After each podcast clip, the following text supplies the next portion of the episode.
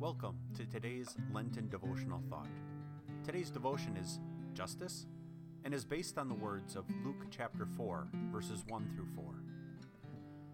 Jesus, full of the Holy Spirit, returned from the Jordan and was led by the Spirit in the desert, where for forty days he was tempted by the devil.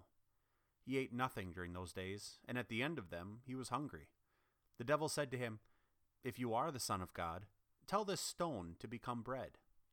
Jesus answered, It is written, Man does not live on bread alone. As a child, I remember questioning the significance of this first temptation that Luke records for us. If Jesus was weak and hungry, and probably closer to starving, what's the big deal with providing a little food to nourish his body? He turned water into wine, why can't he turn stone into bread? The section of Scripture Jesus chose for his response is the key to unlocking this answer. Jesus recites the words of Moses in Deuteronomy chapter 8 verse 3. Moses is reminding the children of Israel about God's guidance during their years of wandering in the desert and how they were totally reliant on God to provide for all of their needs, including food. Jesus came to this earth to be fully human and to experience the same suffering and temptations that you and I face. Never once did he selfishly use his divine powers as true God to make his earthly life easier. Rather, he used those powers to physically and spiritually help others. Jesus was fully reliant on his heavenly Father as his source of strength. There are two important truths that this account helps us apply to our own temptations. The first is that our strongest temptations appear when we are weak and vulnerable. For some, those moments of weakness might be when you are with a certain group of friends. For others, those moments of weakness might be when you are alone. The devil will always try to exploit those times of weakness to lure you into sin.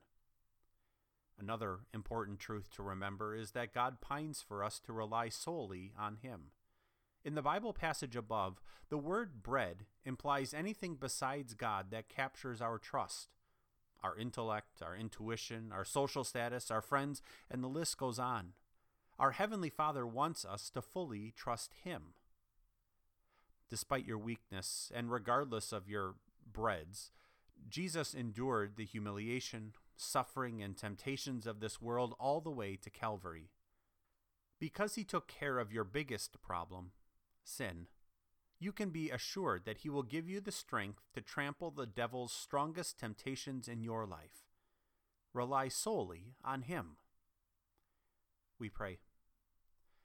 Dear Jesus, thank you for conquering the temptations of the devil Forgive me for the times of my weakness and when I put my trust in the ideas, things, and people of this world. Help me to rely solely on you as my guide, protector, and provider. In your name I pray. Amen. Thank you for listening. I pray today's devotional thought strengthened you in your faith and your relationship with your Savior. God bless and keep you.